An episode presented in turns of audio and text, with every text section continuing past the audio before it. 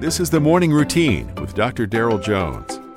Morning Routine is a daily devotional podcast for those who are raising, educating, and growing the next generation.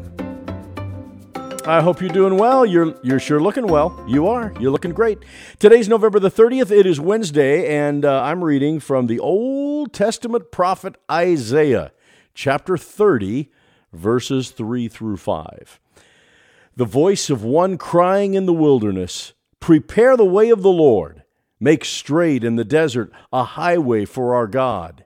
Every valley shall be exalted, and every mountain and hill brought low.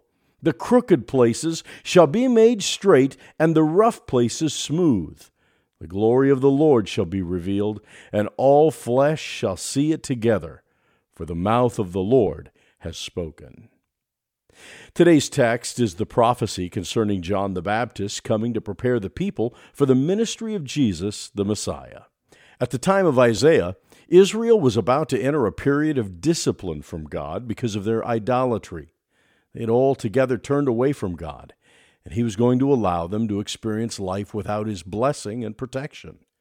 Yet in the prophecy of Isaiah, we see glimmers of hope. Though God would chasten them, He would never forsake them. Their deliverance would come.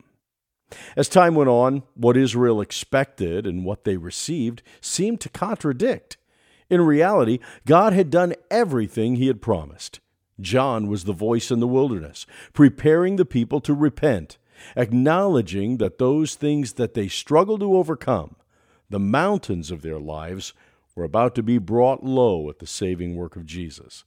Likewise, those who exalted themselves over others, specifically the religious leadership at the time, were going to be humbled. Those who dwelled in the depths of despair, guilt, and shame were going to be raised up with hope and glory in the work of Christ on the cross.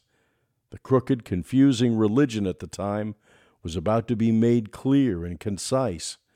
There is one name under heaven whereby men must be saved, and faith in that one is the only means of obtaining that salvation. This far exceeds what we should expect, and this far exceeds anything that we deserve. You've been listening to the Morning Routine, brought to you by the Herzog Foundation and hosted by its president, Dr. Daryl Jones. For more information, please visit herzogfoundation.com. To receive the Morning Routine as a daily email, sign up at morningroutinepodcast.com. See you in the morning.